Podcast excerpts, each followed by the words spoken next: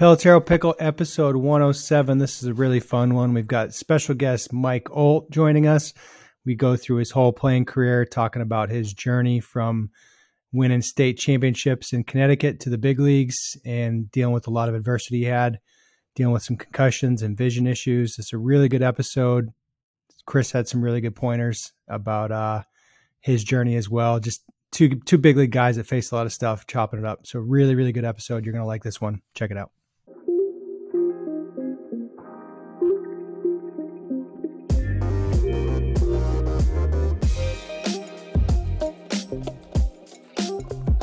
Pelotero Pickle, episode 107. I'm Bobby Tewksbury. Joining me, as always, is Chris Colabello. We also have special guest Mike Olt joining us today. We'll get into that later. Before we get started, a reminder send us your emails to pickle at pelotero.com or hit us up on Twitter at pelotero pickle.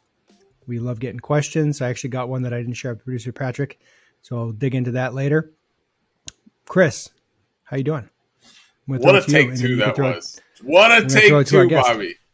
Thank you. Holy I just crap, cleaned up. I, what a take two. I do have a little beef jerky still stuck on my in my teeth and tongue and whatnot. I think you should do the whole show with beef jerky in your mouth. You won't. Whole show I with just beef jerky in your I mouth. just ate jerky. I just ate almonds. Where I'm done eating for the episode. I'm going to drink a lot of fluids though. A lot of water, a lot of coffee. Great. Special guest. Da-da-da, da-da-da. Mike Olt. Mike, friend of the program, former major league player Mike Olt. How How we doing, man? How you I was a big leaguer. You're right. I was a big leaguer. I keep forgetting that sometimes. You still are a big leaguer. True. Except you just don't play there anymore. Yeah, yeah. Speaking of that, just what? out of curiosity, did you get the email about the uh, class action thing that's going on right now? With the minor league stuff? Yeah. Yeah, part actually. of that, you know. And yeah, I talked to somebody about it. I think like what is it, 180 million, right, or something ridiculous. We're yeah, gonna get we- we're gonna get a cut of that. We're like, yeah, we should get probably like ninety five percent of that. We're gonna get Me and in you. February. Yeah, probably. Uh, I negotiated with him. I upped it at least three thousand, but like February, March coming in. Yeah. Yeah, that'll be a Great. nice day. Bobby, are you part of that? Were you in the minor leagues in twenty? No, this is uh this is a call that this is a, a recording I get to be quiet on because I'm not allowed to talk when I'm around big leaguers. Twitter taught me that. I think. I think. Oh yeah, that's right. Jeff Frye told you, didn't he? Yeah, not allowed to talk. yeah. My opinions are no longer valid because of who's on the call. So good luck, guys. Have a good show.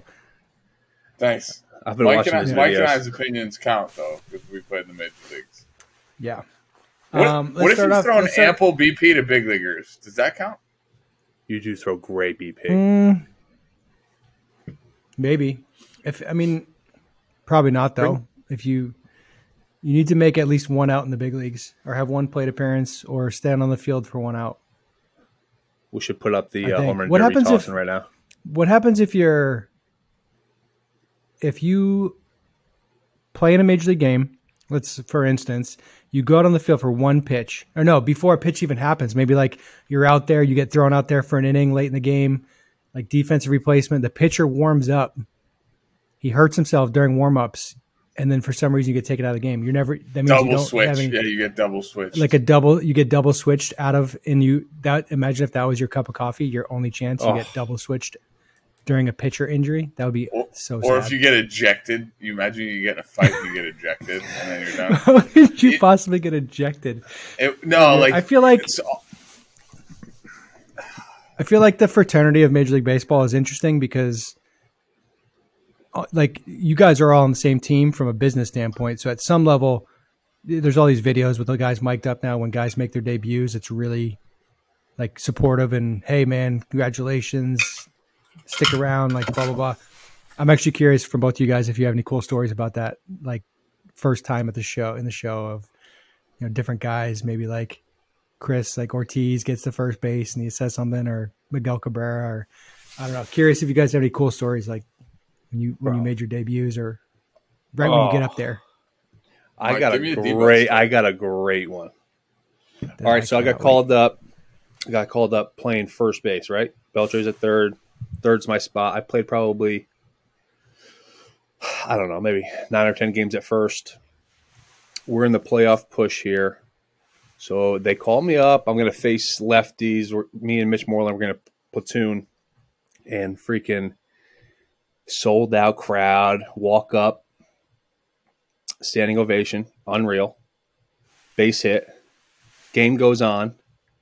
Tight ball game. Bunts on, right? So we got a bunt situation. Dugout's like, hey, Mike. I'm like, dude, I at least know the situation. I know they're going to bunt. Fine. Say, hey, Mike, we're bunting. I'm like, again, I know. First and second, I understand. Albert Pujols looks at me, swear to God, and goes, hey, Mike, it's first and second. You don't have to hold me on. You, bunt, you can move in. I shit you not. Defense replacement next inning. hey, hey, Mike, you um you can you can go up there. That's why they're saying. That's why they're going like this. Is I said. No, no, no doubt. I, I was just, I wanted to. I'm doing like a play where I'm like sneaking over here, keep you close, and then go in. That's what I was, you know. Defense. You're like the replacement. Dick Sporting it- Goods commercial. The Dick Sporting Goods commercial where the kid's holding the runner on third. That's yeah. you. Except Albert was like, "Hey, uh, oh, hey, uh, don't hold me." up." Those But I are the love that it was weird ones. Albert up- though. I just loved it. That's like awesome. Albert's the one that said, not like a, a random guy. Th- those those are the weird ones because like when you get the first and second situation right you just don't because you want to go over and talk to david ortiz or albert Y- yeah, Pujols maybe that's or what I Mike was trout getting. or whatever and then all of a sudden you're like am i allowed to walk over? It's first and second. That my first year was so uncomfortable because every time i played first base i would never know when it was kosher to go walk over and talk to a guy right? And then by my third year i was fine. Like the picture my my favorite conversation at first base is the one with ortiz where i was telling him in spanish that i was looking in the dugout mark buehrle was trying to get me to play in and he's like no get in front of the runner and david ortiz is up against a cutter throwing guy i was like dude he's gonna hit one off my teeth Oh he's my literally god! gonna hit it off my teeth so then Ortiz gets down to first, and I and I go talk to him, and I'm looking at him. It's literally my Facebook wallpaper. I love it. It's one of my favorite pictures. It's my my the back of my jersey. I'm standing there with my hands on my side, and I'm going, "Oh yeah," in Spanish. I'm like, "These mother are telling me to play in against you hitting, and you just hit a ball 914 miles an hour foul." I was like, "Nah, hell no, I'm playing back, dog." And he's he's sitting there like laughing those are those are my favorite moments. But I was I didn't I, yeah I used to get nervous about having that that first base talk though, especially with yeah. first What do you second. talk about? Hey, how are the kids? You gotta Mike, have I have trouble. I have trouble thinking you wouldn't have something to talk about. You're you're a good communicator, but- good talker. Uh, you know what it is? I think so, but when I'm playing first base and shitting myself, I the thoughts are just trying to survive. So then it's like mixing in what am I going to talk about in those spots. Definitely difficult. Easier to have conversations when you're relaxed, like kicking back at dinner or like Oh yeah. hanging out in the clubhouse versus Now when you're in a playoff push, playing a ba- Yeah. like a position you don't ever play. with forty two thousand in the state in the Yeah. seats. Yeah, it was fun. I slept great. That's a that's I our was deck sleeping effect, good. man. Just don't look up. Don't look up. crazy. All right, Mike, we're gonna get. We're, can we can we go down memory lane right now? Can we? Let's go. Let's do this. Let's go. so, I haven't. based on the show notes, I understand you won a championship in high school. Is that true? Junior year class double L champions. All right, let's go. Let's go And back there. and we, went can- we to even- yeah we can go back as far as you want. take me take me back to like little league, Michael. What kind of player were you when? Because you grew up in Connecticut, right? Grew up in Connecticut. Connecticut Uh, guy, of UConn guy. was I? You know, my dad has a good story about when we went to my first little league game. Um, he was playing catch with me, and he was using his bare hands because I was only you know five. So I started throwing to him. I don't think we ever played catch, or like maybe he didn't know what my arm strength was, or maybe I was jacked up opening day. I started throwing to him, and he's like, "Holy!" Shit, he needed a glove, and then he looks over, and his buddy, his buddy and his son, his buddy's son was trying to figure out what hand to put the glove on. he was like, he's like, "Oh my god, I think we got something here. I think Mike, Mike's a- over a here savant." pounding me," and A he's like, "No, you got to put it on this hand." He's like, oh, "Okay." so little league, little league, Mike. I think um, I don't Dominated. know. I think is what you're saying. I, I don't really know if I dominated, but we had a good squad. We um we had a lot of talent in Branford. All star. You were on all the all star teams, I assume, coming up. Dude, Yeah, yeah.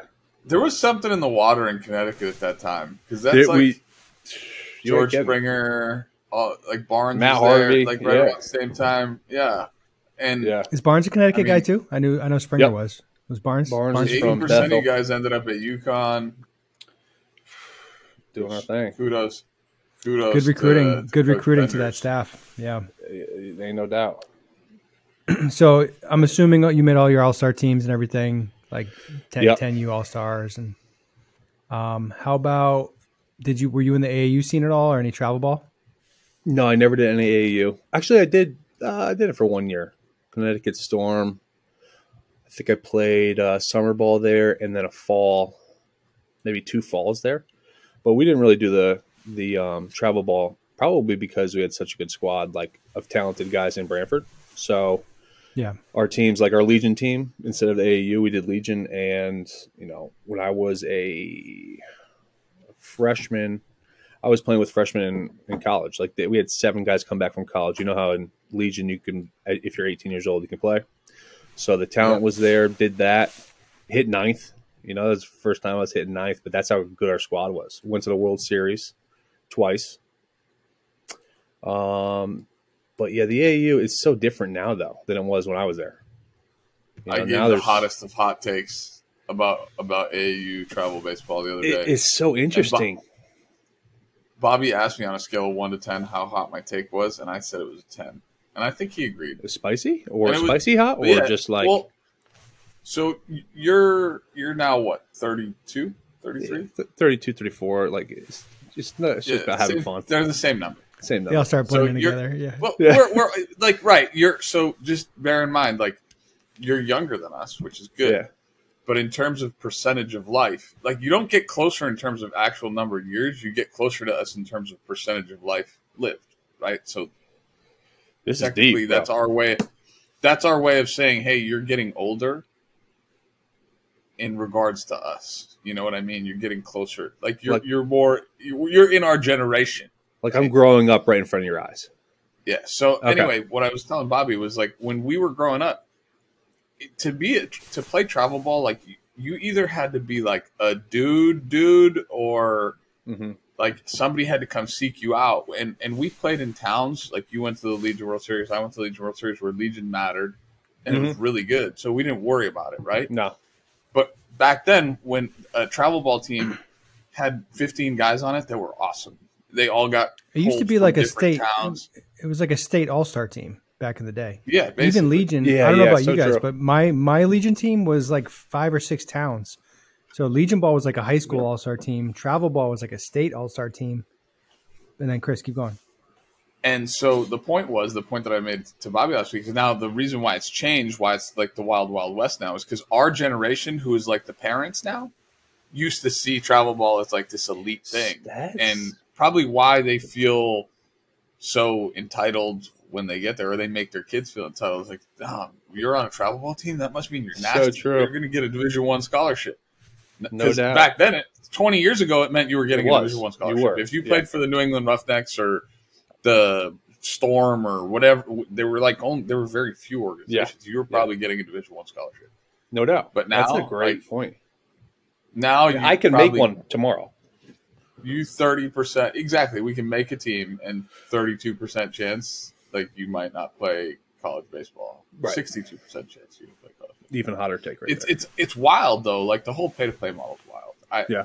because it, it creates this paradigm where if the, the heads of the organizations don't really stand for something, then it becomes just whatever. It's like cattle call. Like let's hang out, see how much money you can give me, and then the plan to please everybody is a plan to please nobody. So then mm-hmm.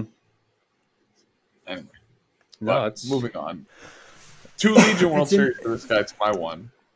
Better than me. Just FYI. You went to two Legion World. Series? Somebody- yeah. Where were those held? Where were the Legion World Series? The first one was Rapid City, North Dakota or South Dakota? South Dakota. One of the two. Where um Cedar Rapids? No, uh, Rapid City. Rapid City. Yeah, Okay. Mount Rushmore. It was the coolest place ever. I mean, you think of it, it's Really? it was legit. Yeah, they got the Badlands, they got Mount Rushmore. We we did it all. We had I had my brother. Um, we did the whole scenic thing, and he's out. These bison just running around the fields, and you know my mom and grandfather are like, "Hey, Ty, get close to the bison over there. Let's get a picture." We get back in town, and start talking about it. It's like the fifth.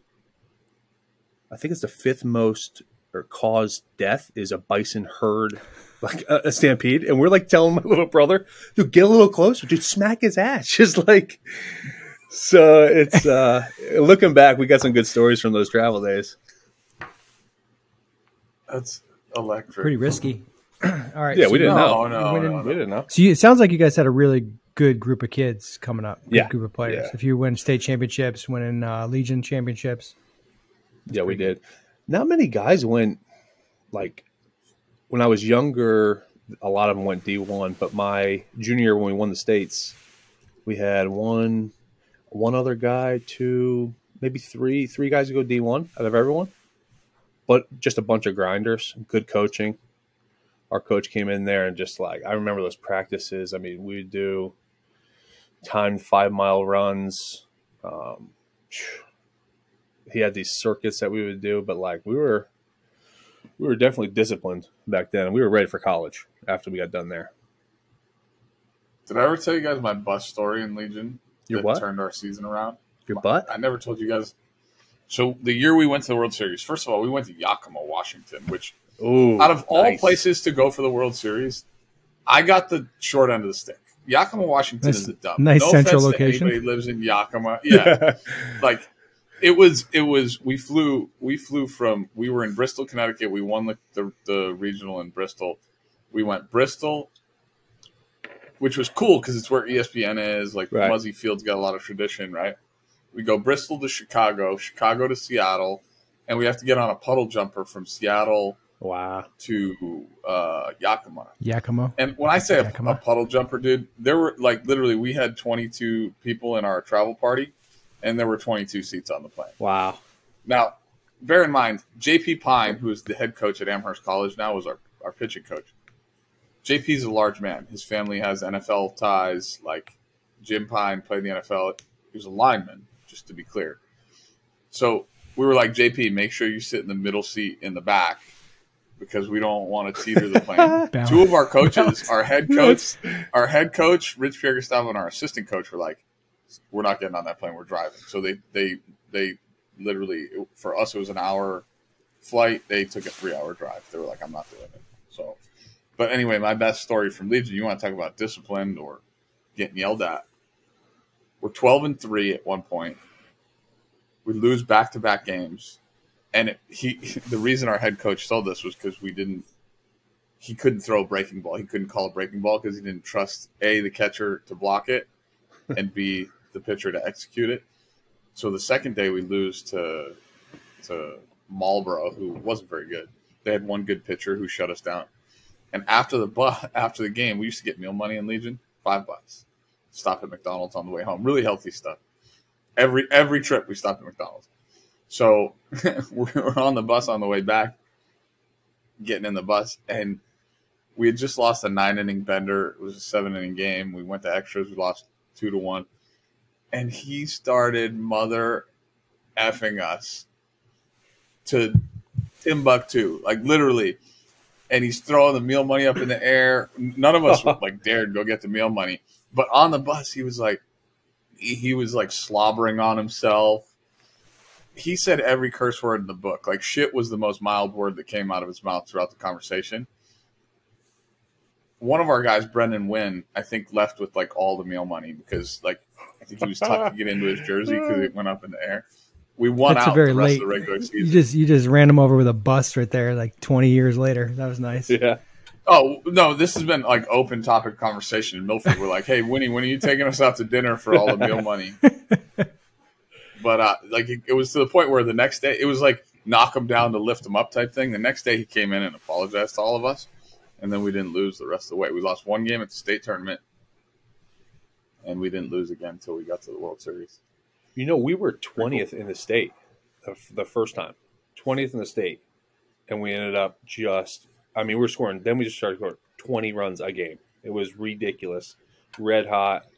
States done, regionals like not even a question was over. Like guys were like, Well, I you were wanna- running. You were doing five mile woods races with your teammates. Talk Yeah, about this is- discipline. I know, Yeah. but guys like didn't want to go to the World Series. They're like, I gotta go to, I gotta go to school. Like, you know, I got set up up the new late dorm. college. Yeah, you- I showed up late. Yeah. My my uh, freshman year in college, I showed up uh, three days late. That's why we're meant to be best friends. You know, That's why we're meant to be best friends, Mike. Same thing. Freshman year. Showed freshman year, showed up, just came in like a out of the hell.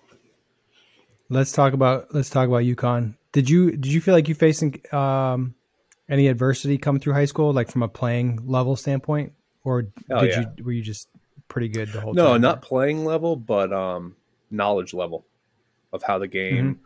what the situations are in a game. Um, What was the what was the biggest the hardest thing the transition from high school to college? What was your hardest like? What was the hardest element for you? for me, I would say trying to understand every situation the game's going to bring me. I think they did a great job of like kind of taking it slow with me. I remember the first practice, I came in late first practice and coach Penders were in this big circle and he's like, Hey, like situational stuff. And Mike, what are we going to do? You got to run our second base less than two outs. I'm like, drive the ball in the gap. He's like, no, no, like, what are you going to do? Run our second base. What's the job entail? Like, how to get him over? He's like, I'm, I'm to hit a ball in the gap. Like, he thought I was kidding. I was like, nah, I don't understand. Like, why wouldn't I want to hit a? You know, get the runner over, ground ball, second base would do the job. You know, all this stuff. I didn't know that. Hit and run, I'm still trying to jack. Uh, oh, looks from the pitcher, right? So at shortstop, we had signs zero looks, one look, two looks. So we had to go through all these signs. I could not, for the life of me, figure out how to do it. One time, I literally was like this. Like I- just naturally, I just fucking went like that. And I'm just, and dude, they started dying. He's like, Mike, did you just give the body of Christ? I said, I don't know what I'm doing. Okay, just just look and throw it. If I want it, just pick me. But like all those things that like I had to understand, like I just I had to slow the like slowing the game down was probably the biggest thing, and I think uh, it didn't take long, but it, there were some learning curves on the mental side of it. I want to back. I want to back up. Was it UConn or bust for you? I've never even talked to you about this. I've known you for three years now. Like, was it UConn or bust, or were you more like? Were there other schools? Like, what what was your recruiting process like? I mean, when I was a sophomore, it was always going down south. It's like the only thing I could think of. That's that's what will get me to the next level. But then as I got closer, my brother went to UConn, so I basically did a lot of my junior year, a lot of visits on the Northeast, like all north. I did Maine, Quinnipiac, UConn, um, like all those schools in the Northeast were interested. But when it came down to it, I uh, UConn was definitely my brother being there to ease me into it, and we did a showcase at UConn. You know, like the two turtles, how you can do like a Japanese BP, right? There's like that Yep. small window where you can like uh, the BP pitcher could actually get hit. And my my boy Desi, Chris Pedezwa, I watched him wear a line drive off his forehead. Started bleeding, and I'm I'm in the turtle like just looking, and everyone's like this, and he's with the ball in the hand saying, "Get in the box, let's go." I'm like, that man right there is going to take me to the promised land. Sw- I told I told my parents on, on the drive home. We ended up like not committing for like a little bit, but I said I'm going to go to UConn.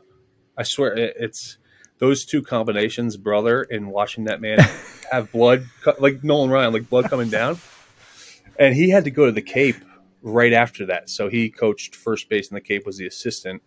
Coach Penders would always say like I had to call him every like 15 minutes to make sure like he was still awake, like driving. 100% concussed.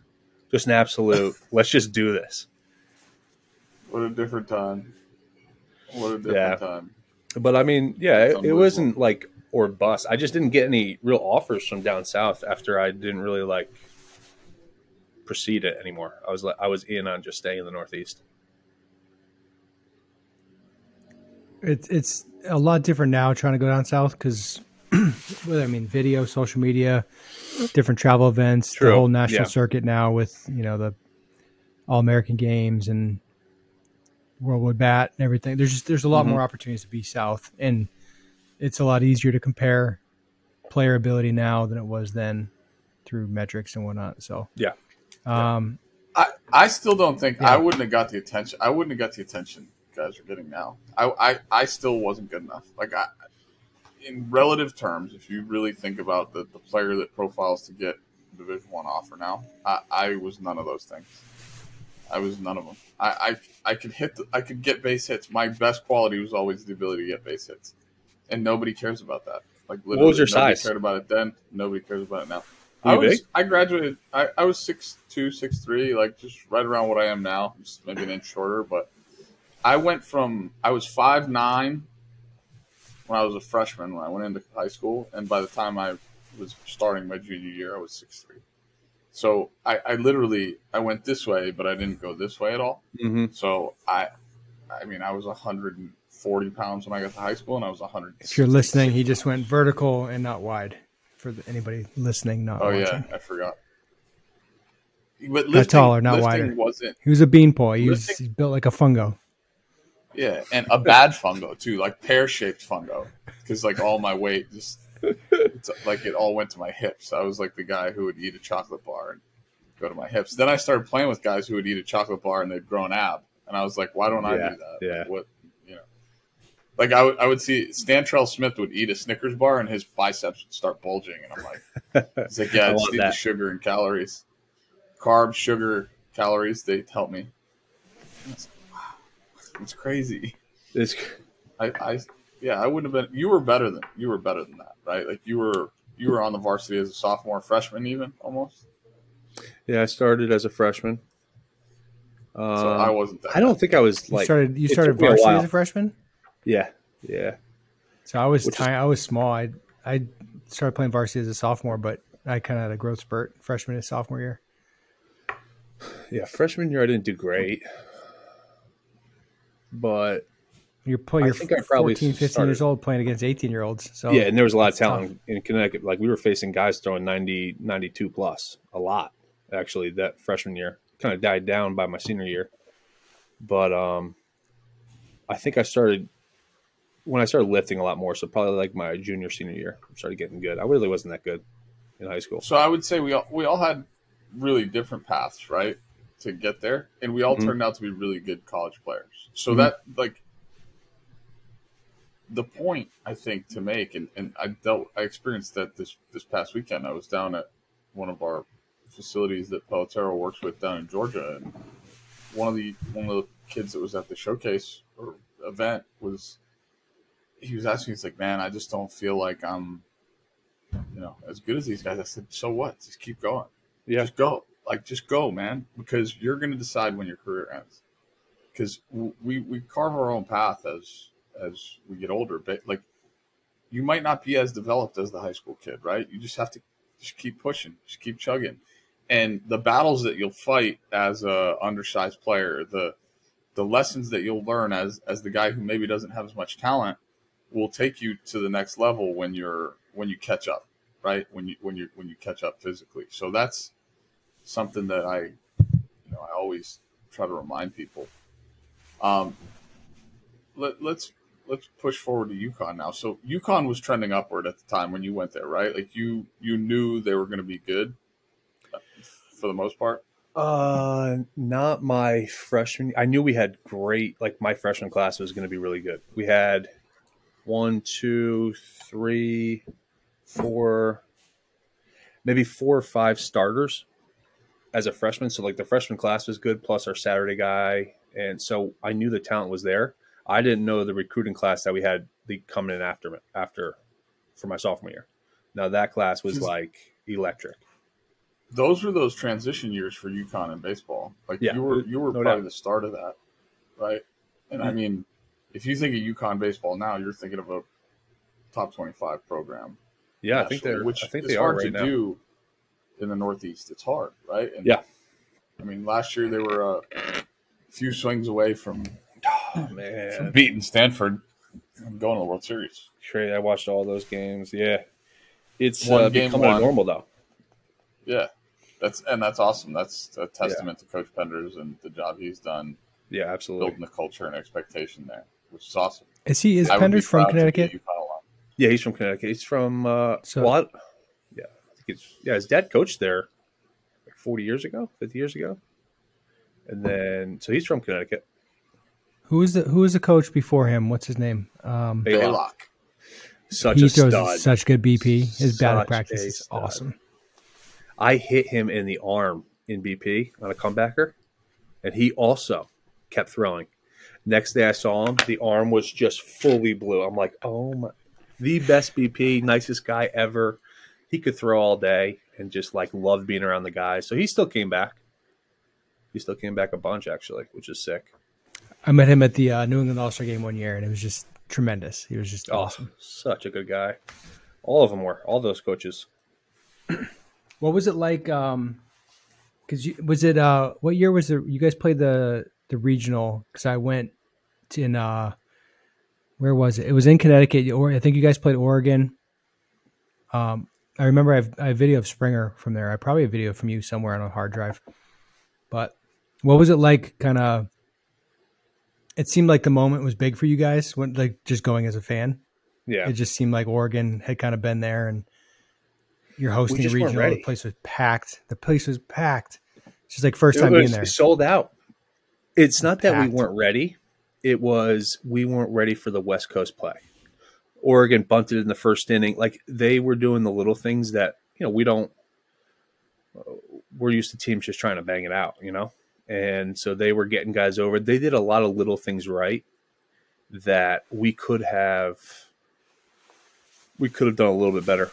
I mean, we should have won that both those games against Oregon, but it was a little fundamental thing out of like nine fundamental plays, we made eight, and that one that one hurt us.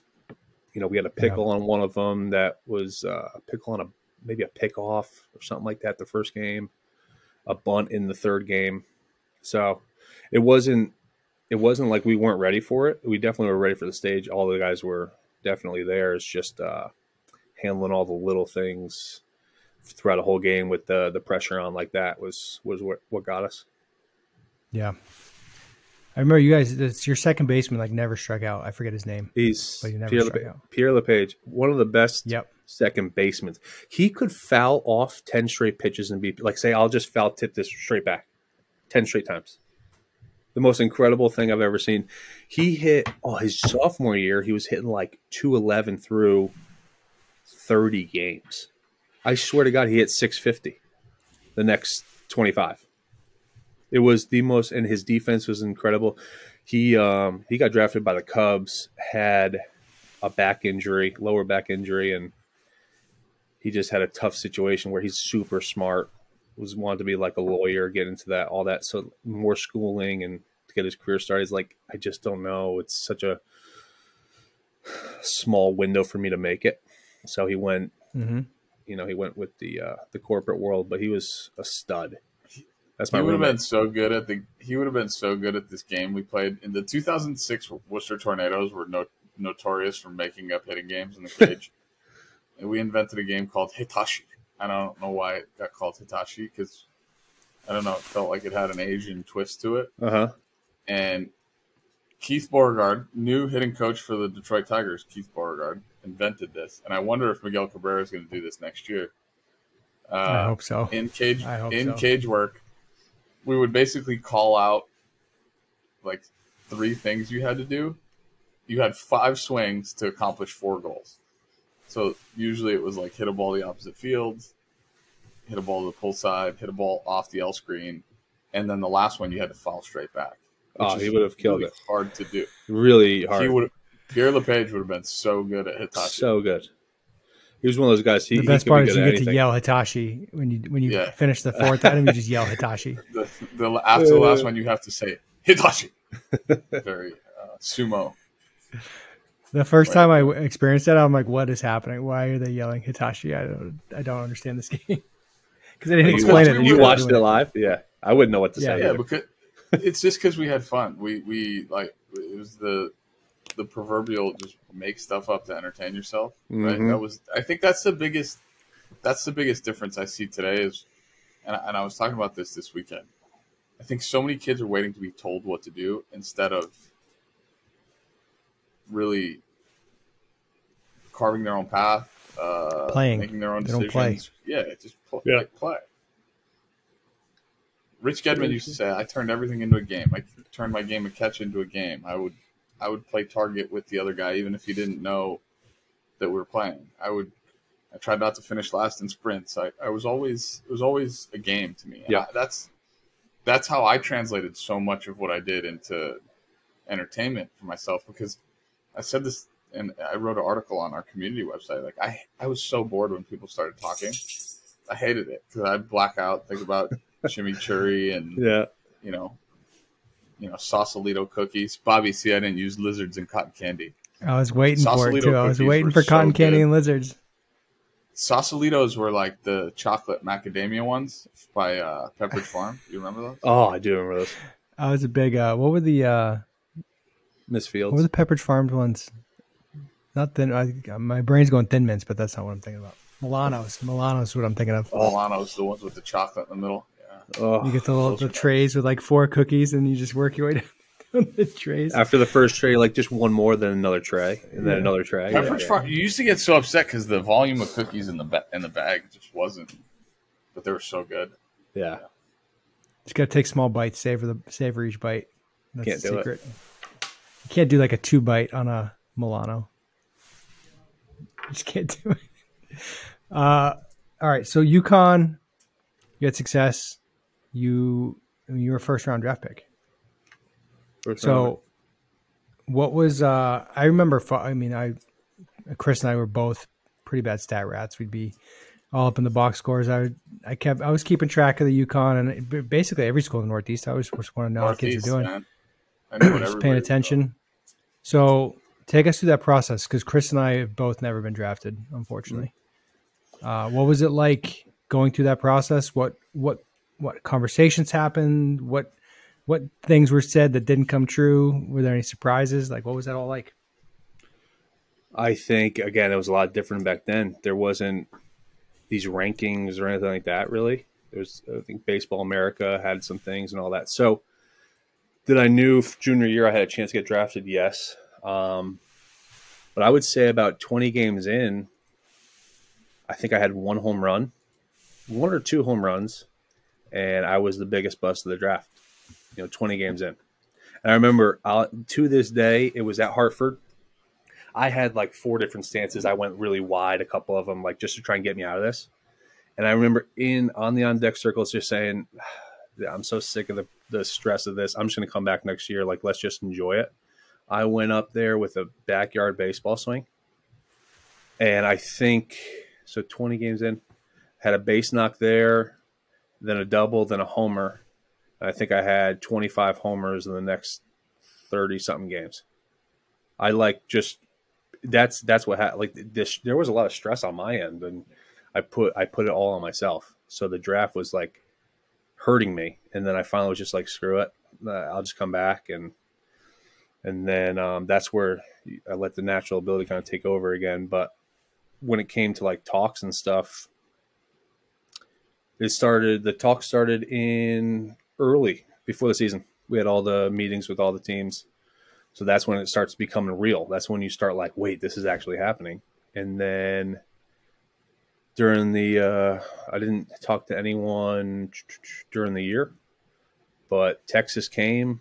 I went nine for nine in a double header nine for ten in a double header with three homers, and that was it. Broke up with my girl Nine the night for nine. Before. Broke up with my girl the night before. Nine for ten. This is Yeah. so broke up. I had a pizza in my car, and I'm like, all right, listen, I got two two things here. I can turn left and try and rekindle this, or I can turn right, eat this pizza by myself, and just go.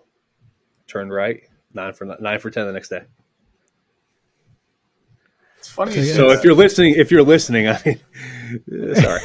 So- so- It's funny you say that. I think that's it's like a, a, a weird one for me. Every time I felt like I was in a relationship in, in high school or college, I didn't particularly hit Nah. well. And That's so imagine how, how ridiculous we were as kids. We were so people ask if we're superstitious. I'd be like, well, she don't have any hits in her. I got to break up. with her." oh yeah, true. Desi would always say, he's like, you don't ever get a relationship. That's my number one rule for you. Don't get a relationship. Like two months later, had a relationship. He's like, yeah, of course. I told you. Well, We didn't we didn't understand that shit when we were young, right? We Yeah. didn't understand the No. stresses of having a girlfriend. I think so much of it was about appearance, status. You wanted Can she to help me in class? Like, You know, yeah, little like things like about that. was my how's my homework. Yeah. I never had to worry about that part. I It had has to nothing to do with helping with your homework. We know why you Uh, want a she- girlfriend. It's not like it's yeah, come on. she So, thinks yeah, she's pretty, and that's why you get a girlfriend. So throughout your Um, junior year, shifting, which brings me to my next topic. So throughout your junior year, you you think you're going to get drafted, but you don't know. You're putting the stress on yourself, the pressure. Then I said, I'm not And getting drafted. and Yeah, And then I went but that's you let go, right? Like I Yep. always tell people, when when you let go of the burden that you're creating for yourself, that doesn't that isn't focused on the task at hand. yep. It's like we try to we try to predict the future, right? We try to try to see the crystal ball and see what's going to happen, and it's literally the worst place to be because now you're you're projecting what you need to do to get those things to happen, and gen- Yeah. generally when we put that kind of stress and pressure on ourselves, like it just doesn't doesn't work, right? It's it's there's too much to think about in baseball. It's just no, it's more noise.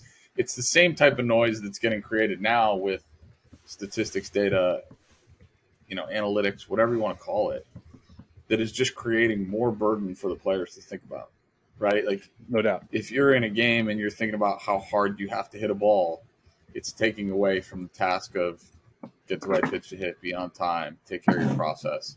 Yeah. And it, it, it's it's weird. Everyone I talk to has similar stories where they, you know, they're they're they have something that was a burden, and then when they let go of it, it's like, oh well, now I start playing well, and because you just stop caring, you stop yeah. stressing about stuff that's out of your control. Yep, could take one swing. It's awesome. And usually you're one swing away. You're one Exactly. swing away. But you're not One if you're pizza, focused on other things. one pizza away. One pickle. One right One turn pizza, away. One, one br- one breakup, one right turn. That's a good way to put it. What's your One right uh, what's your pizza of choice? If you got to order go to pizza, what do you get? Like toppings wise? Uh, Pepe's pizza, Frank and Pepe's. I'll get a sausage and spinach. Oh, so Good good. choice. Had it last night. I I'm- had the uh, house to myself. I had a I had a medium pizza. Listen, I- I'm starting the diet, but it's going to be a little time before I start it. So I wanted to just get one last hurrah, in. and then I'll start Yeah. eating nuts like all day. the like Uh, the inter- person uh, the person who's gonna uh, quit smoking, so they have one more pack, one more cigarette, one more pack, one more Yeah, it's fun. Like, but that it's funny. one more you carton, Like, I'm, one st- more. I'm starting the diet. When you say I'm starting the diet, that time frame could really be it's open, right? Like, Yeah, you can't start it. 2027. You could just be like, ah, well, I'm, I'm building up to that day. freaking during the pandemic, I remember looking at me. I'm like, I'm 230. I'm like, oh, how did this happen? That was two and a half years ago, and I couldn't believe I got to 230. Now, when I step on the scale now, I'm not comfortable to say what number it is. I cannot believe that 230 mindset was like sickening, and now it just upped it. you guys know math.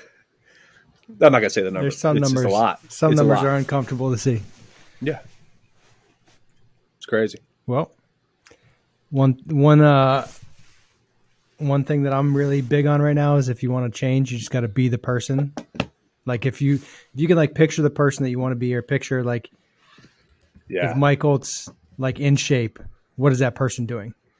Eating right, working out consistently, sleeping good, drinking water. Like just start doing it. The quickest way to, to become that person is to be that person. I was in fat camp. um, I was in fat camp with the Padres, and I'll never forget. We got there, and he just made me take my shirt off when we were working out. We were working out at Petco, and I'm like, "Dude, what?" He's like, "I want you to look at your body," because he was there in Texas, so he like saw me like ripped and jacked, but I had a foot injury with the Padres, so I couldn't work out anything. He's like, "I don't, even, I can't even look at you." So he brought me out, live with his wife, and we would just work out my shirt off. I'm just like every time I looked at him, I'm like, God, I cannot believe it's like that. But it like triggered me into getting into like this weird, weird space where I was just like, I think. Uh, all right, I am changing that, this. right? Uh, probably. I think Arnold Schwarzenegger did that. He did like uh he wore belly shirts around because he would he would cut Ah, he would cut his shirts to like expose his stomach because he he wouldn't Yeah. want to be embarrassed. It's a good idea. right now I'm showering with my t-shirt on. Literally can't even look myself in the mirror. I'm just putting a t-shirt on and showering by you- myself. That's At where I'm at. ABCA this year, we got to ABCA this year. You got to go midriff. You got to you got to cut the, Oh, I'll do the it. bottom of your shirt. Just eating almonds. It'd be a heck of a conversation starter. Mike, why can I see your stomach right now? What's happening? Why? Well, why don't you sit All down? right. I'll explain. Yeah. All right, let's get into your pro journey because so your first round draft pick, I got to pull it pulled up. Is it 40, 49th overall? Yep. First rounder from the Rangers. Kind of what what kind of pressure is it being a first round draft pick? What is it like? Because your journey's, I mean, it's it's got some highs, it's got some lows, which we'll get into. But what was it like, kind of when you get there, your first rounder?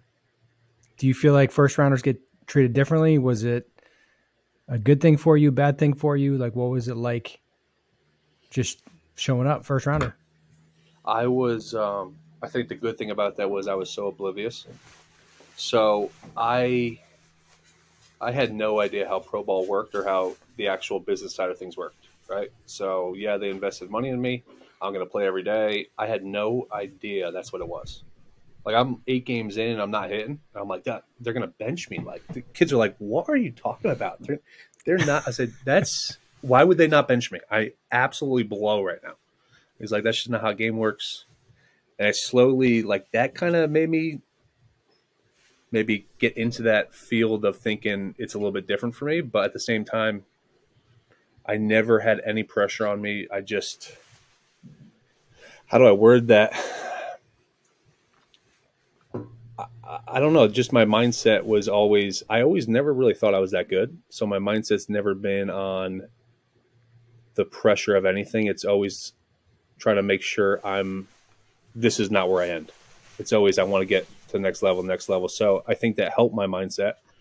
And it also hurt my mindset when I got to the big leagues because at that point you have to really belong. Like you have to you gotta know that you belong there. So it maybe took me a little bit to kind of get that that mental side of all right, there's Such no there's nowhere for me to go now. Am I is this where I am? But so with that mindset in the minor leagues, it just I just worked hard and never I never felt any pressure. I always knew that I was gonna I was gonna perform because I put all the work in. That's uh, it's so funny you say that because when you you you're, you're always looking for the next challenge, right? For Mhm. me, it was indie ball. I skipped a ball, double A, triple A, big leagues, and then when you get to the big leagues, you sit there and you go, well, there's no next, right? Right. Now I just have to I have to be here, and Yep. it's almost like you lose that you lose that extra drive to like push to the next thing because now you're amongst Yeah. what's theoretically the best, and you're sitting there going, "All right, well, can I hang?" Like, 'cause I'm just trying to hang, and instead of going, "No, no, no, I have to, I have to dominate this level. I have to, you know, beat these guys. I have to whatever, whatever the mindset is." Yeah. And the funny thing was in Double A and Triple A, I never looked at it like I had to dominate. I just, I knew I would figure out how to dominate. But then all of a sudden, you get to the field where you have the guys that you see on TV, the guys that are on the highlights and Sports Center, Mhm. and, and you kind of, for me, it was like I revered those dudes instead of thought of them as peers. Yeah. So that was that was why it was, I think, a little bit difficult for me at first to just get comfortable with the mindset of of you belong there. like I was one of Yeah. them. You know, yeah. It's a it's a unique situation because your entire life there's always the next level. There's always the next Mm-hmm. like you you play little league, you go to high school, you go to high school, you go to college, you go to college, and you you know try to work your way up. So it's it is a unique thing where like there's no higher level. Like it's just Yeah. it's the peak of the game, and there's only at that time 750 guys on a roster. There's Yeah. 750, and that's it. So it's a I think unique mindset, unique situation, and just very interesting. because then you get the guys that like everything that you encountered at, in high school or in college or fighting through some adversity in the minor leagues. You get to that level. If you slip, if you trip up, you could be gone. Like Yeah. Let's and and the like the pay scale is so much different. The the travel is so much different. Like there's Yeah. so many things Let's that are different.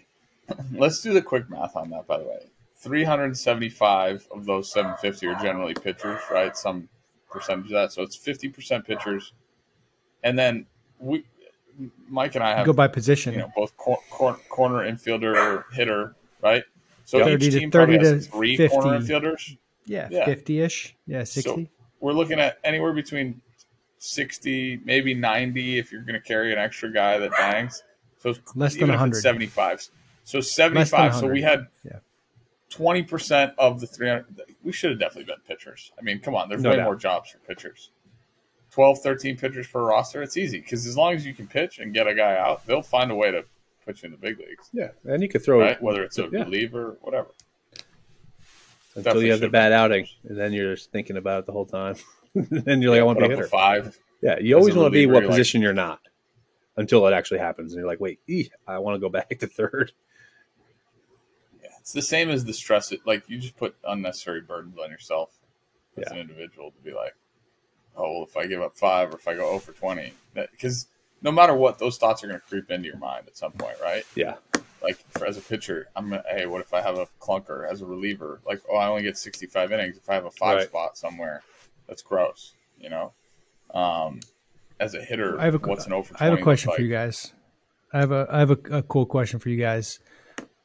In your opinion, your experience, what is the biggest difference between minor league play and major league play? Is it speed of game? Is it just precision of game? Is it is it faster? Like what what's the biggest difference? I think from a hitter side of things, um, in the big leagues, they had a plan, and they were able to execute the plan a lot better than a double A guy would. Double A guy, so short season rookie ball, you don't have a plan as a pitcher. You're just trying to get me out. High A, it's starting to maybe I got to understand, maybe watch the game a little bit more. How are these how are these pitcher hitters getting out? And maybe they're starting to catch on to that. Double A, they the stuff is there they are now getting the pitching coach to say, "Hey, we can't beat, we can't let Mike beat me on this, this, this. His cold zone's here. Let's attack here." Can they do it? Yeah, but not as consistently as a big leaguer. So a big leaguer gets that is like, "Hey, there, here's Mike's cold spot. It's done. I'm in. I'm just going to continue attacking that zone until Mike makes an adjustment, and he does not miss as much." That for me as a hitter, that was the only difference. I, I think stuff wise, minor league guys had better stuff, threw harder, moved a little bit more and that erratic phase of it kind of makes it a little difficult for a hitter too. I mean, you know, trying to go inside, it's at your head, but then the next one's dotted. Like a, it doesn't do anything for me. The one up on my head doesn't do anything. Like a big leaguer would put it like right here to shift my focus and then execute on the next pitch. So they just have a better feel of not just executing the pitch, but how to set you up to execute. I, Well, I think I, don't slayed I that. say- I think I slayed Yeah. that. That was I, good. I yeah. have that. I'm going to give you a nine out of ten there, and I'm going to Okay. add a layer to it. Everything he just said, everything he just said, we're going to get to ten out of ten. Everything Okay. I just said, I, I agree with. And when we were coming up through AAA, was like Double A was the level that you had to have the stuff, the Yep. the the ability, right? Like that was like if you play Double A, you have the ability to play in the big leagues. Yep. And I think it's a little different now, where tri- they're, they're just pushing prospects to AAA, right? Right. As opposed to Triple A is now double A. them in double A. When we were in triple A, it was more like they called it the four A guy. They called Right. it the the guy that The crafty. that was capable of pitching in the big leagues, but didn't quite have the stuff to be top line guy in the big Yep. leagues. So you were at the mercy of options and arbitrations and all, all like all that stuff, right? Or if you had a bad year, maybe you like had to sign a minor league deal, coming off an injury, whatever it was.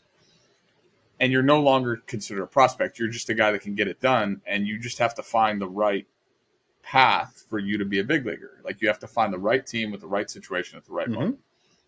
The layer that I'm going to add to it, and this is where I think it's interesting. If you think about like a big league pitching staff, realistically, there's nobody that has a nine ERA at any point. Like if a guy has a nine for three weeks in the big leagues, he's Yeah. out. Yeah.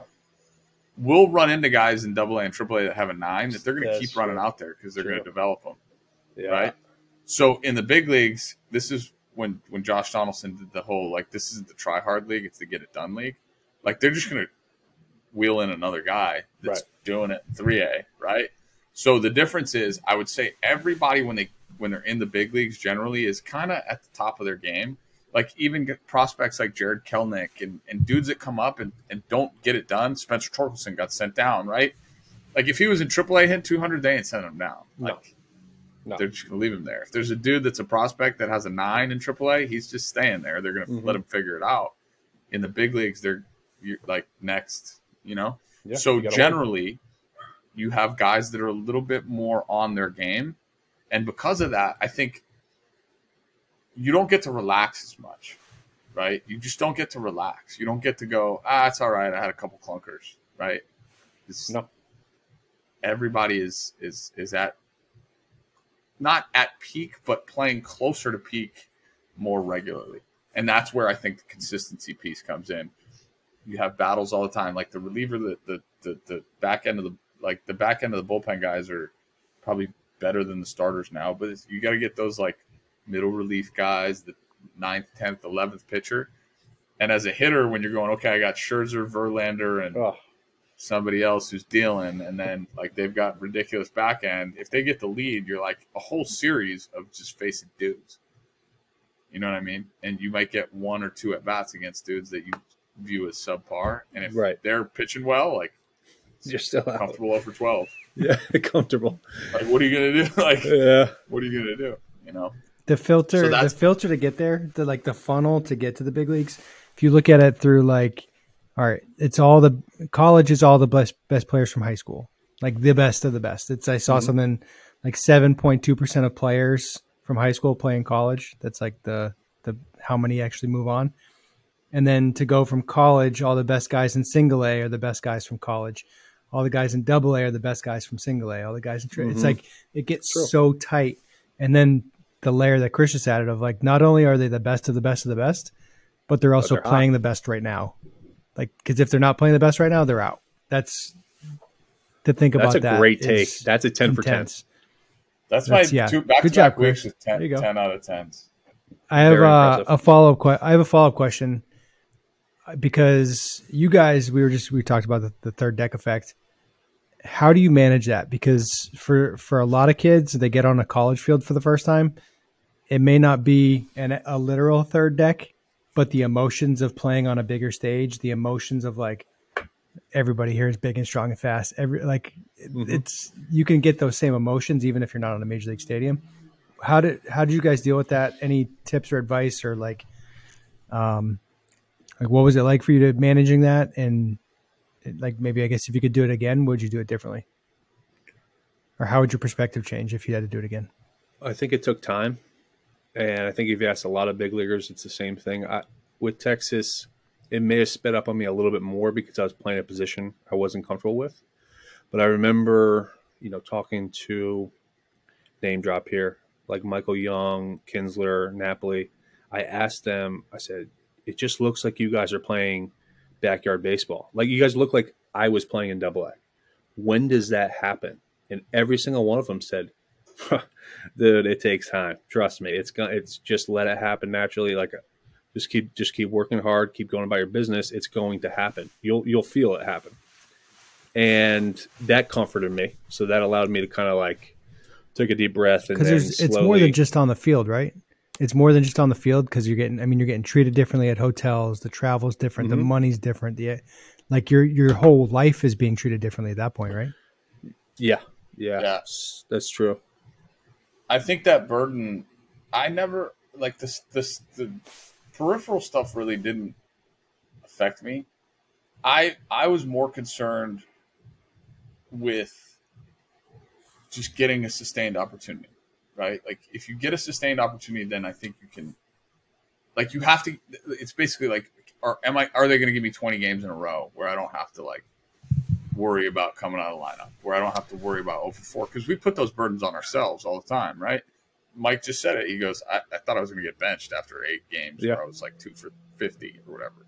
Because everywhere else in your life, like even in college, if you go two for 40, probably take a seat, bud. Yeah. Right? Like, unless you're at Assumption like I was and had the longest leash ever. Because I was the guy. Like, there was no choice. If I had 100 my freshman year, like, I was going to hit 100. That was it. you know? And eh, that's that's the difference is like there's always somebody trying to take your job. There's always somebody in the minor leagues that's prospecting. Like, you can only go backwards, right? To, to sit there and play the backyard baseball that he's talking about, you just got to be comfortable in your own skin. And and yep. when does that's a that's a great observation to be able to ask those guys. Like I asked Joe Mauer, I'm like, Joe, how do you hit these guys? Like how do you hit Scherzer and Verlander? He's like, I don't. And I go, what? And that's part of the let go, right? That's part of the letting go. It's like I don't need to get three hits against Max Scherzer. I don't need to get two hits. I don't even need to get one. Like if I if I go into a game against a frontline guy, and this is the, my problem was I would look at these frontline dudes. I always looked at the dude that had a two or one five or whatever it was. I'd be like, he's got to be nasty. Instead of, no, he's just a pitcher today, and I'm playing against hmm. Rawlings. So like, true, man. He, if you just play against Rawlings, dude, the guy on the mound doesn't even matter. Yep. He literally does not matter. It doesn't matter who it is because guess what? The guy that's got a one five still makes mistakes. The guy that's dealing that's on a 10 and, and when you start going into it and like looking at it as like give me the challenge man. Like in 15 was the first time i was like give me the hardest challenge. Like i love it. Because guess what? If i go oh over 4 everybody expected me to go oh over 4 but now all of a sudden you roll out three against felix and everybody's like what? Like how'd you do that? I'm like i just closed my eyes and swung. Like, and just think about just you in the minor leagues though. you in the minor leagues. I couldn't wait to face their top prospect. I'm like when, when is he pitching? I think. So. I got two days. I would like prepare my at bats for the top. Like that's I couldn't wait for the battle. Now, how does that shift as I get to the big leagues? It's like why why that mentality kind of like not go away? It never goes away. But why was there even a thought of me not being excited to face Verlander, to face Scherzer? Like I couldn't wait in Double A. So when does that mindset like kick over? And that that took a little time. Yeah, for me it was year three. I'm telling you, and it yeah. had to happen. Like I I had it, the the circumstance you're in matters, right? So like, right, wrong, or indifferent, it never felt like they wanted me to be a big leaguer in Minnesota because like as soon as I would falter, like they didn't reassure me. They just said, "Seats over there, kid. Put mm-hmm. your dunce cap on." Right, and like that was probably more the old school mindset, like it's to get it done, league, dude. Just but then I would see other guys come in they go 0 for 12, 0 for 16, and keep running them out there. Hey, come for the cage for extra work, do this. Like, we'll figure it out. And a lot of that goes by age and yeah, prospect status. Oh yeah. I never got that. I wasn't the I wasn't the guy who got awarded that leash or that luxury at the big league level. Mm-hmm. And there's there's always there's more at play too because you don't know what the front office's plans are if they're trying to get somebody trade value by giving them more at bats, or you just yeah, you don't know what's going on at higher levels, and you're just out there trying to perform. I have a quick analogy to what you guys are saying. I think this is awesome. Um, really, really impactful stuff. Quick analogy: My daughter is five, and we had a we had a parent teacher conference, and the teacher said we don't know what she's capable of because she's so afraid to fail. She won't try things mm. and she just won't do it. So we've just been encouraging her and encouraging her. Like she, she said, like, how do you spell Tuesday the other day? She's just trying to spell every day of the week. So she asked me how to spell Tuesday, and she's so afraid to get it wrong. And my wife said to her the other day, she goes, You know, I spell words wrong sometimes too. And she was like, You do? You spell, really? mom spells words wrong? And then I told her, Yeah, daddy spells words wrong too. Oh, you like, should tell oh, her you do wow. it all the time. well, I, my I, I was going to show her on the computer when I type it wrong. There's a red line, but then she just wanted to do everything on the computer all the time, so uh, I can't show her that. But just that, just just for her to know that mom and dad spell words wrong, she's like, yeah. "Oh wow, I don't have to be perfect. Mom and dad aren't perfect." And it was mm-hmm. just like this, why, like this earth shattering news that other people are wrong. So you guys saying like, "Hey, uh, Ian Kinsler, how do you do this?" And you're like, "Dude, it's I don't it's it's still like there's moments or Here, like yeah. how do you get hits off my off Scherzer? You don't. Like I, it's hard. yeah. It's hard for me too. And you're like, so oh, true. okay, I don't feel. I'm not the. I'm not the asshole in this situation. Yeah. yeah. it's powerful. Here, it's here's really, my really analogy powerful. to. Here's my analogy to Cohen. When I was growing up, I speak Italian and English, right? So I would spend extended periods of time in one country or the other. Up until I was probably like seven, every time I would spend an extended period of time in one country. So if I was in the States for nine months and then I would go to Italy for like the summer, for the first two weeks I was there, I was I would listen to all my friends. I would understand everything. I wouldn't say anything. I would have to go up to my mom and tell my mom to tell them to say what I was what I wanted to say because I was so afraid that I would say it wrong. It's dude, fear is the biggest driving mm-hmm. force for so many of us, right? For so many people, because we fear the unknown. We fear the perception of what things will look like. I think the single biggest development tool you can have for a, a young athlete is remove the barrier of fear. Like, regardless of where they stand or how confident they seem, like, allow them to understand that failure is okay. Like, it's okay to mess up. And the older I've gotten, the more simple my life's gotten because I don't care about getting embarrassed. Like, because uh, I know it's not a real thing. Because embarrassment is only what I make of a situation. The same goes hand in hand with what Kratz said to me about, you know, how I know when you're struggling is when you let me know that you're struggling. Because otherwise, it just it literally like it's it's nothing. It's a nothing burger because you're the only one that perceives it that way. True. That's good stuff. Really, Patrick's gonna slice that up. There's a lot of good stuff in there. Oh, that's good stuff. Um, all right, so Mike, as you progress through your your career, you had uh, do we call it a career-ending situation with concussions and yeah, take us through yeah. what happened and like well, I my I mean I had concussion in indie ball that was pretty devastating to my career. Um, I wasn't that good anyway. It wasn't like I was in the big leagues and it happened, but I I yeah. understand the impact of having a brain injury and not being able to like see straight. Like I I couldn't track a curveball. I like I literally like I would see it, I would recognize it, and I just for my entire life I knew where a curveball was going to finish, and then I just couldn't mm-hmm. hit it no matter what. Or a ground ball bouncing, I couldn't I couldn't read the hops. Right. Chris Chris will tell you I went out and bounced a ball on the infield dirt because I thought there were soft spots. He's like, "Bye, what are you doing?" And I was like, "I can't like I cannot get a good hop." I just for the life of me, I just couldn't. I couldn't. My my visual processing was so messed up. So take us kind of through what happened with you and what happened with that. So I ended up going. So when I got to the big leagues, 2012, as Chris said, I was the hottest I've ever been. So like I was, I think I had 28 homers, 90 RBIs, 290. Um, and then I played. I got hurt in the big leagues that first month. I had plantar fasciitis, couldn't play, so they put me in winter ball. Went and played in uh, with Licey, and I mean, I was red hot. So I'll never forget it. Bases loaded, three one count, and I was so locked in that I'm like, I know this guy's going to throw a slider. He ended up throwing fastball, hit me like right in the back. I've gotten hit in the head plenty of times before that.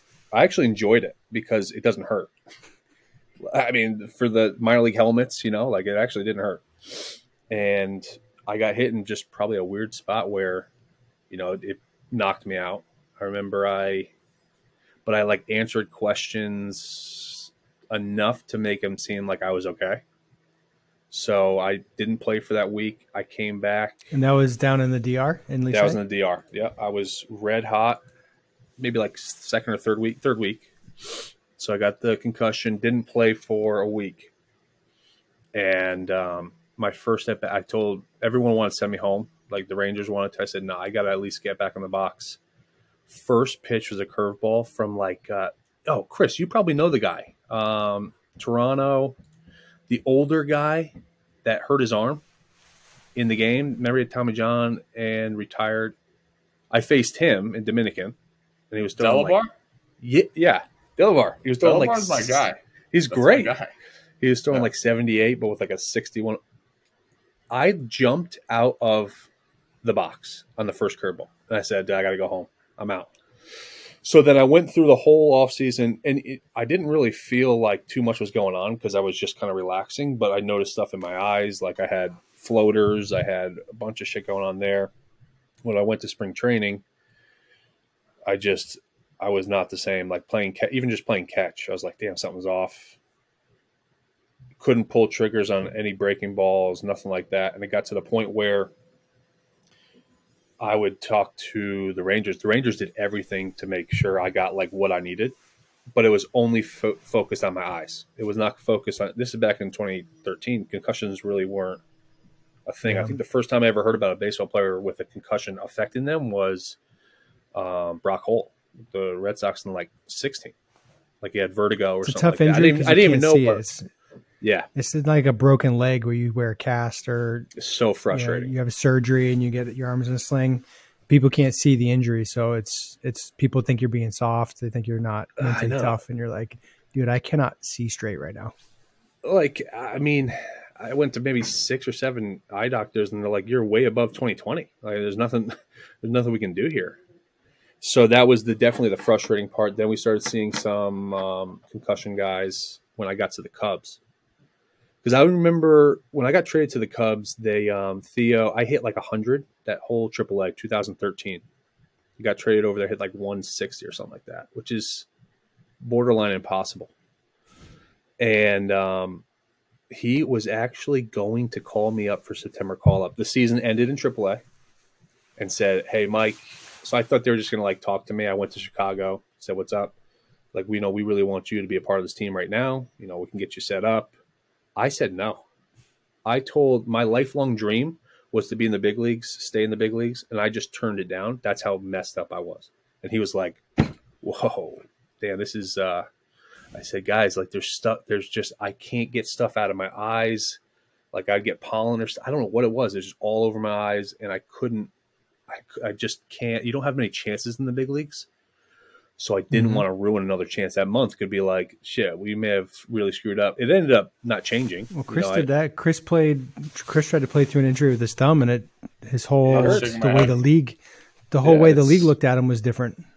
It's, it's tough. It, dude, it was wild, man. Like you try to, you try to. We came from that. We came from the school of hard knocks. Like you, like the forehead. You get hit in the forehead, it's bleeding. You keep going. Like Whatever. a- as an athlete, and I, I guess I saw this shift start to happen. This is wild. I'm going to explain this to you. 2006, I go to spring training with the Tigers, and the kid that I was rooming with was another kid that signed out of indie ball at the same time I did out of this camp. And he had went and bought like a bunch of Advil and ice packs and a bunch of shit like that. And I go, "Why are you buying that stuff? They have it all in the training room." It's like, "I'm not going to the training room." hmm And he's and he's like, Yeah. He's like, "You kidding me?" And I go, "What do you mean you're not going to the training room?" He's like, "I'm not going to let them know that I have anything going on." Right. And he put the fear of God in me. He's like, "They'll just cut us right away if you're hurt." And so I'm thinking to myself, like, man, I, I guess I can't show weakness, right? And that was the same mindset that our dads tried to help us grow up Mhm. with, and understanding, like, hey, you, your best ability is availability, right? You, you got to be ready to play. And this is where, and Rich Gedman used to say this to me all the time: you got to know the difference between hurt and injured. If you're hurt, you can play. If you're injured, you can't. Yeah. And I think drawing that line is really hard because there's no what's the line of demarcation? How do you know, right? And you have to be super honest with yourself when you're when you're when you're dealing with something right away. Like right away. Don't let it linger because if you let it linger, and this is what happened to me. Like the week that I hurt my thumb, I was I, I was hitting 356, leading the team in I was second on team in homers, first on team in doubles, first on team in RBIs on April 23rd. Did you like break Kirby Kirby Puckett's record for RBI in a month? or Yeah. something? on April 23rd, the night it happened, my last at bat, I, I hit a base hit through the middle before it really got bad. And I tied the record for RBIs in the month of April. So on April 23rd, I had 26 sticks to tie the record. Wow. I had one RBI the rest of the month because I, I was literally I was going to swing and I, I couldn't. I took a 0 for 5 the next night because I was like letting go of the bat. And I kept going in the trainer's room and I was like, man, dude, this is this is bad. And I was actually going in. But at that point they were like, hey man, it's just a bone bruise. So they had convinced me that there was nothing I could do and the pain was gonna go away. Mm-hmm. And now all of a sudden I 0 for 5 turns into one for nine, two for 13, or one for 14, or whatever it was. And now it's like, okay, my batting average is trending back down to like 300 and then 280 and 270. And now I hit 270. I'm like, no, no, no I, I just got to get back to 300 and then we fine. But now, like, you're forcing hits, and it was like this whole paradigm of of bullshit that was like now like all these burdens were like I well I can't say something now I, am gonna look like an asshole, and you know before I knew it, it played itself out into and I still I was competing, I was having competitive at bats. Just I had an eight game hitting streak where I hit 220. Like think about that. I got Yeah, one yeah. hit a game for eight games, but it was one for four, one for five every Yeah. day. Um, and it and it felt like I was sucking and I couldn't say something now. And I realistically, I should have just been like, man, I can't. Like, dude, this hurts. Like, I can't. I literally, and it hurts so bad that it's compromising my ability to put my shorts on. Never mind, be able to swing a baseball bat against the best pitchers in the world. And that's that's the part that I was saying. Like, you never get to relax in the big leagues. You just you can't have like a oh, I'm gonna play at sixty percent tonight for like a whole week or two weeks and be okay. Like Yeah. I had to be at 70, 80, 90 to be able to be competitive. But I thought it was the right thing to do for the team. We were hurt. We, Mauer was out. Willingham was out. Everybody was out. So I was like, well, I'm the four hitter. I better keep playing. And then before you know it, three weeks later, I'm in the minor. I was the four hitter leading the team in RBIs, and now I'm in AAA. I was still leading the team in RBIs in AAA for like two weeks. That was wild. Yeah, I think uh, the Rangers were good on that on on my end up until probably like the last eye visit and stuff. Then they're like, maybe it's just you're slumping and you know this that. I said, I've been doing this for how many years? I may start off slow, but I will never not figure it out. And if you look at my so in perspective, the Rangers pulled me into the office before I got called up and said, "You need to learn how to hit a fastball, like out front, like get." Because I was so like don't get beat. Like I wouldn't get beat by it, but go right side for fastballs, and then I would absolutely murder off speed pitches. That was my thing. Even a 3-0, like we got into a bench clearing brawl because they thought we were giving signs to me. It was like a 3-0 curveball, homer, left center. I was just like, I, I just saw a pitch that was up. Like I would just react like that. wasn't sitting on it, but that's just my mindset. To in 2014, I had ugh, maybe 30 hits. Not one was off an off speed pitch. So think about a perspective of like a, a scouting team. Like, all right, this is easy. Mike's coming up. Get me over breaker. Like I knew what they were throwing. I was like, he could have went like this, and I said, okay, I know you're throwing that. I could not pull the trigger. Couldn't, and it was all ima- mental. But can you can you imagine the mindset shift between probably something chemical going on, right, from a concussion, vertigo, whatever whatever the diagnosis would be, and add that to well, hey, you got to hit the fastball out front. Well, I Like wasn't literally the worst piece of advice you could, but literally the worst piece of advice you can give to a hitter. No, that was is- pre pre concussion, like me getting out the ball in front, right?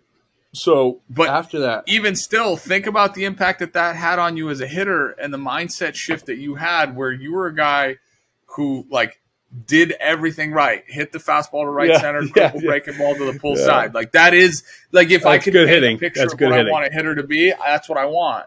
yeah, You know what I'm saying? And like, it's wild to me that, you know, they would do that because now, like, that multiplied on you now as a a problem, a person who's already created some sort of doubt in your own brain. Now you add that layer to it where it's like, well, I know what they're doing, and I, I yeah, and and that was doubt, man, and fear. what I got from the concussion when I actually saw a concussion specialist, which made so much sense to me. He said the brain's the strongest muscle in your body, right? So in the he's like the first question he asked me was, "Did it hurt when you got hit in the head?" I said, "I wanted to rip my head off, like legit rip it off." The headache was unbelievable. I was just in so much pain, but didn't tell anyone because I wanted to stay there. And he said, "Well, if the brain is the most powerful muscle in your body, it's going to prevent you from ever being in that situation again. It's like swimming with a shark. Shark bit my foot. I'm not going in the Fight water. or flight, right? man. And Yeah. now you're just happen to be back in the box every single day.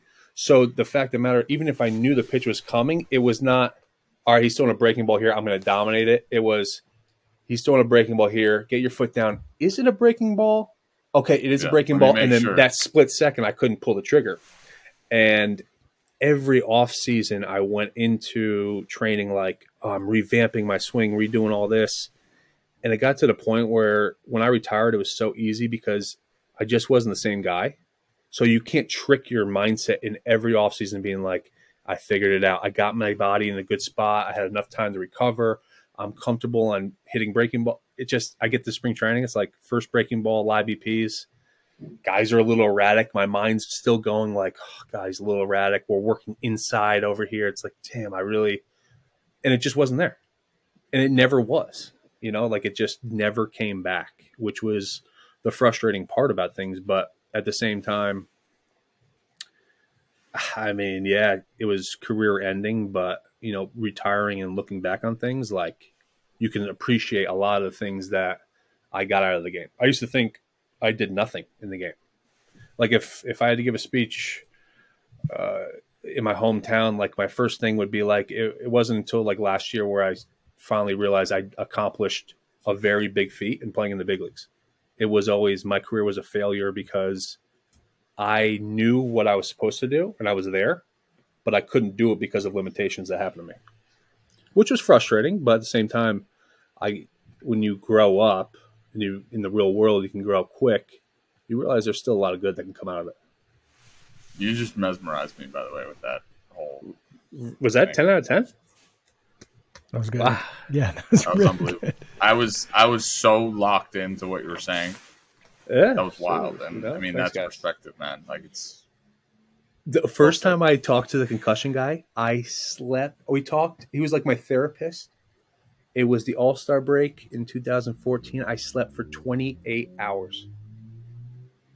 The next day, I never talked. I never opened up about it once. I was just so, oh my god, my career's over. How do I get out of this? How do I get out of this?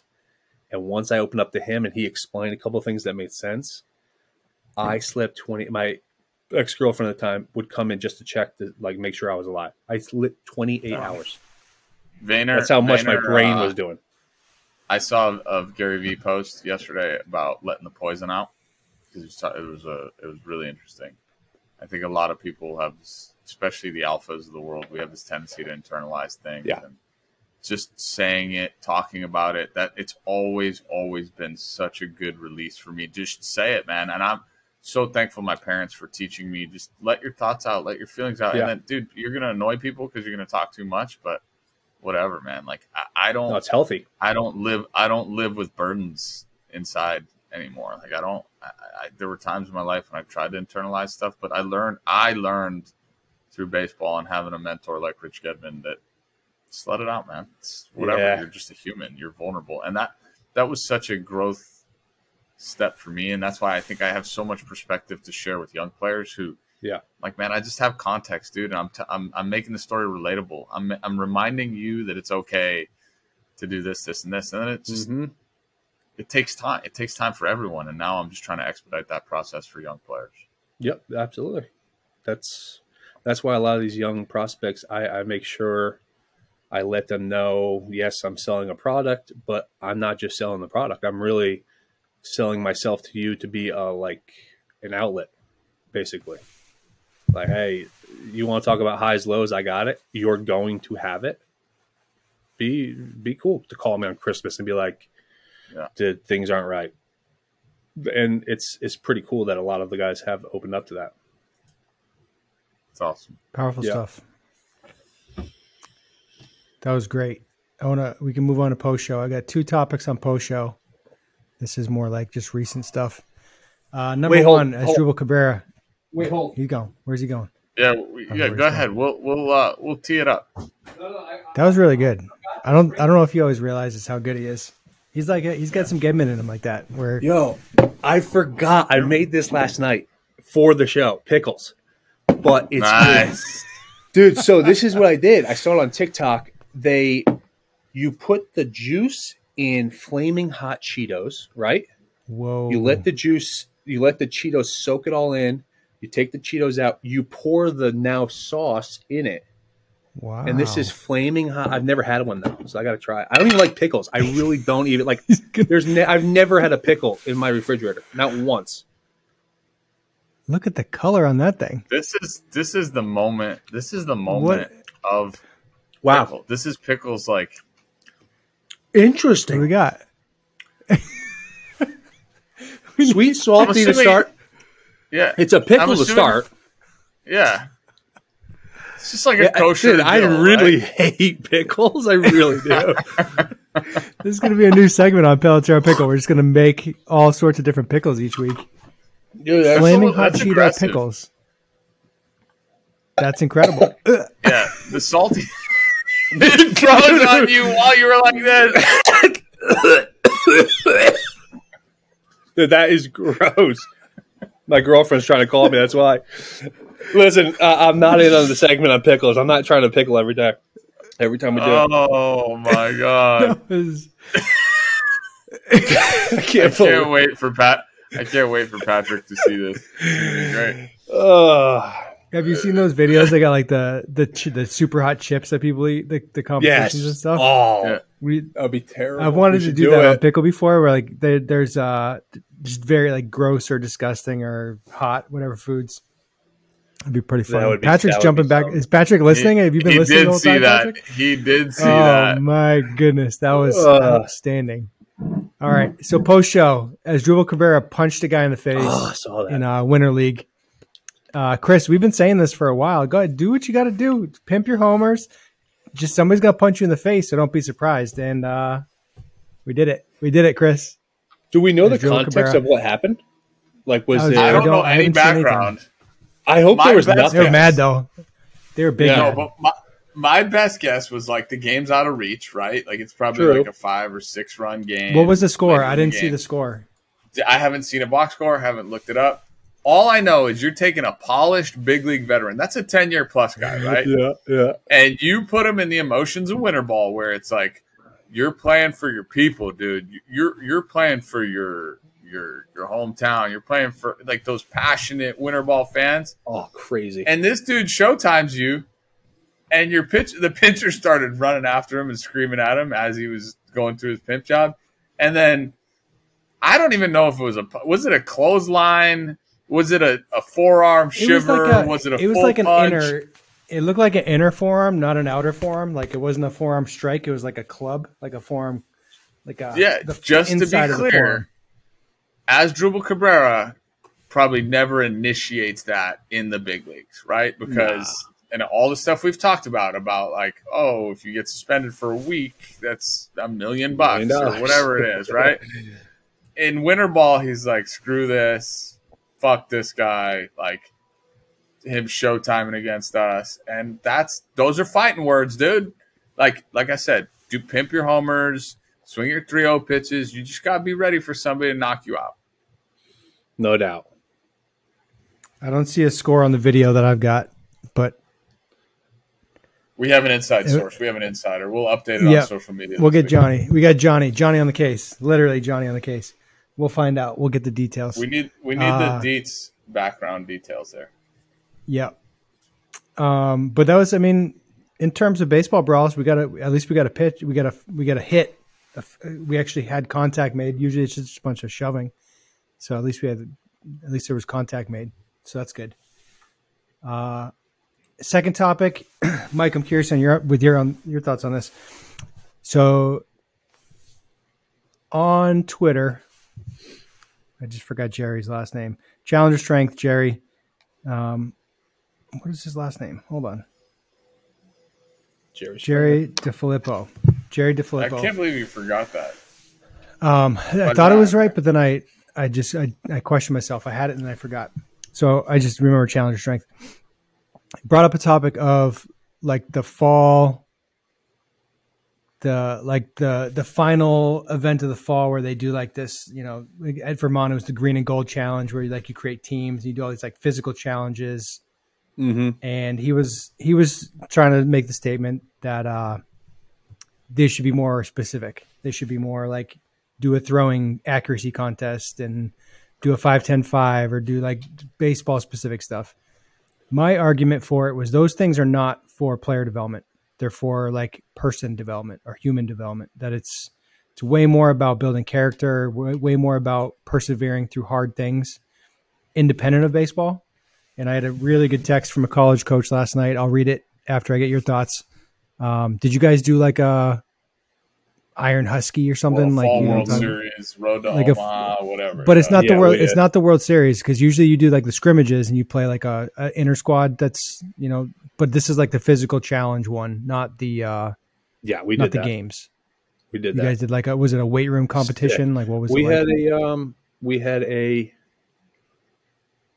so our strength coach um, had served in Iraq. So we had like a drill sergeant as our guy. Mental toughness was like pushing you through limits, and we did like we had barrels of water that we had to take from one end of the campus to another end that had bags that we had or like basically logs that we had to carry to another end. Like it was like that that kind of thing which was sick. Guys throwing up everything. I don't know why that's sick to my in my head. I'm kind of sick thinking that but yeah we did we did that. What so what's the question that he had? It's not for it's 100% for a team for Well, he- camaraderie He just for- thought there's better, like much better use of time. Like, just why, No, no. why are we doing all these stupid physical challenge things? And No. my point was like, it has nothing to do with baseball development at all. It's mental. Yeah, it's about getting Exactly. through. We did a thing Well, where. to- oh, go, go ahead. No, go ahead. Tell me your thing. We I did wanna a- hear we an did a assumption we had a bench and that was it. We just had one bench press. this was like Keep a going. prime case of like At assumption they had to tell people they played baseball, and that was the challenge. that was We did a uh, 16 100 yard sprints, right? So middle guys would go first, corners would go second, pitchers would go third. The rest that you had was if I was a middle infielder, I'd go first. The rest I had was the other two groups going, and then immediately we're doing another 100, right? So at first, he set our times for a 12 seconds for middle, 13 for corner, 14 for pitchers. A 60 yard dash as fast as you can is six point you know five. Let's say now by ten or fifteen, Not it's for me. probably a seven seven nine. Yeah. Yeah. So the point of the matter was we had to keep doing it until every single one of us passed the 16 100 sprints. It wasn't until we started to see like some progress after like a month. We're like, the mindset before was mother f this. This is literally impossible. There's no way 38 of us are going to get 16 of these in our time spots. Is zero chance. Then it got to this is still mother f this. We're there's man, we got six this time. That's better. Then two weeks go by. It's like, all right, we're getting closer now. Like it's we're not bitching as much, but it's like really we're almost there. We're like at seven, eight, still a long way to go. Then he said to us, All right, I'm this is what I've been doing. The real time is 13 for middle, 14 for corners, 15. So it doesn't seem like a big difference, right? Our mindset's completely shifted into once we got over the hump of like stop complaining and bitching and just get this done to went to let's get this done right now. And now everyone shifted and we were able to get the 16 yard sprints. Every single one of us got it in our times. But it's that mindset of like a month ago, we were fighting each other. Yeah. Like literally having fights in the locker room. Like, how could you didn't do anything like anything in the off season, like and just going back and forth and this, that, to everyone as a team. I want everyone like you could see us dying. Let's go like screaming, encouraging the guy in front of us to go, go, go. It went from crying to screaming to team camaraderie to regional to Yeah. 16, 26. We won 26 straight games to there was nothing that after that task, which was so hard, nothing. It was in the freezing cold. Nothing could get us. Yeah. So there's a lot of value in in that, but it's not yeah, I mean, could you have baseball contest that's more based towards of course, but like what does that actually do mentally for a team? Let's just be, my let's point. just be clear. Yeah. Let's just be clear. First of all, any sort of physical activity, like physical betterness, like bettering yourself as an athlete, is not bad ever.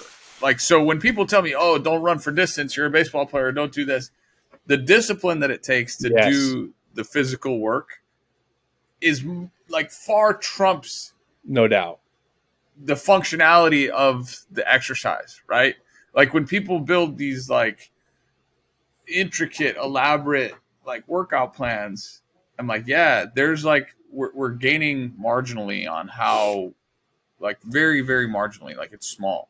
Where if you can shift the way you perceive the world and Mhm. have the discipline and mindset to overcome things, and that like what a psychological thriller that was like oh, It was a- it was a roller 13, coaster. 14 15 like that gets you that had to be planned forever right No like, doubt. It was all it's the part of the same as the beep test and the Yep. Sweet 16 and the suicide under a minute and Yep. the, you know like literally they're all and, and like you guys turned you know he knocked you down to lift you up to be like hey by the way I've been You lying. Guys It's can, yeah, you guys 14, can do it. Yeah, and it, it, those are that's like what makes teams great. Like you found you described it so eloquently. It was it was tremendous. Like but you know what I forgot about like that story? anything you can't do is we all did it in the 12, 13, 14.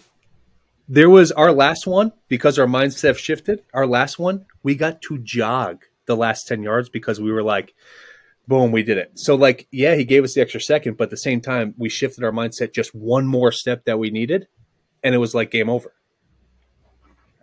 it's awesome Yeah. it's I got this. Is a, this is a direct quote from a college coach. I want to read it. Uh, the whole challenge thing you were arguing about on Twitter, ours starts tonight. I've been back and Mm. forth on it, but but team building and toughness actually matter and are harder and harder to create thanks to the environments we are recruiting these kids from. No one ever says at senior dinner, Coach, uh, keep doing my hitting plans, but uh, man, they live. What, how, how is this worded? No one ever says at senior dinner, Coach, keep doing those hitting plans. Man, they made my life better. But it never changes regarding team challenges, early workouts. Uh, they always they always say that changed them. So like the hard things change them. always functional, not in terms of baseball, but winning, team competitiveness, team building, toughness. Yes. And then he mm-hmm. went on to talk about like we got to win, we got to win games when it's 30 degrees in March. And Yeah. if you're not tough, if you don't have some grit to you, like we, my one of my points was like we know who throws the ball the hardest, we know who can jump the highest. Like we don't need to test that. Like we don't need a competition to figure out who the best is. We already know, but it's way more about finding out who has the most character and who's gonna, like you said, we had a we had to run a, a six minute mile, and then we had one player on our team, Jamie Merchant. Chris knows Merch. He's a big boy. Six minute mile is tough. So we had he had six thirty. And look, when he was running and when he when he was hitting that last lap, the whole team was chasing him. Like everybody's everybody was running with him. And as a coach, when you get that kind of culture and that environment where everybody's pulling for each other, it has. n- And he was probably our best pitcher. He just he's big boy. 'Cause He's the not- he's thing not gonna run a itself six-minute does- mile. the doesn't thing matter. itself doesn't matter. Whatever the the goal itself doesn't matter. It's like what can we create from it? It's like can we create the mindset where we can achieve anything? Period. End of story. So that's why again and again, let's be clear on something. Like there are dudes in the big leagues that like like uh, Brandon Moss and Chris Davis, the the lefty Chris Davis, like would do like Olympic lifts in the weight room. Like Brandon Moss would go up to strength coach, be like, "Hey, if you're not cool with me, like cleaning, deadlifting, and doing bench the room. before games, like I'm gonna go get a a weight uh, a membership at at you know Planet Fitness. So just let me know if you're okay with it, or if I have to go get the membership. Because the strength coach, oh, like Yeah. dude, like like physical, like being stronger, being faster, do like lifting up heavy bags and all that stuff. That's like real life. You know when they say country strong, like the guy that grew up on the farm, like hey man, I just went out and lifted bales of hay and stuff. Mhm. Like he got strong. He built a foundation. Yeah. Like so like let's be clear that like there's no scenario in which that's bad. It might not be like the perfect functional work, but like you go look at big leaguers, they're all built like brick shit houses, right? Or shit brick houses. I call it Shit, brick shit houses. breakout. Yeah. Yeah, I like that. Good stuff. All right. I think this was an This hour was and a half, maybe Yeah, longer. it's so too long. Let's uh let's wrap it up. Chris, take us out. Thanks, Mike. That was awesome. Mike, Appreciate thanks for that. bringing the pickles. On that Brought the note, pickles to the pickle. on that note, red hot Cheeto pickles out. it's true. Try it. You got to try it.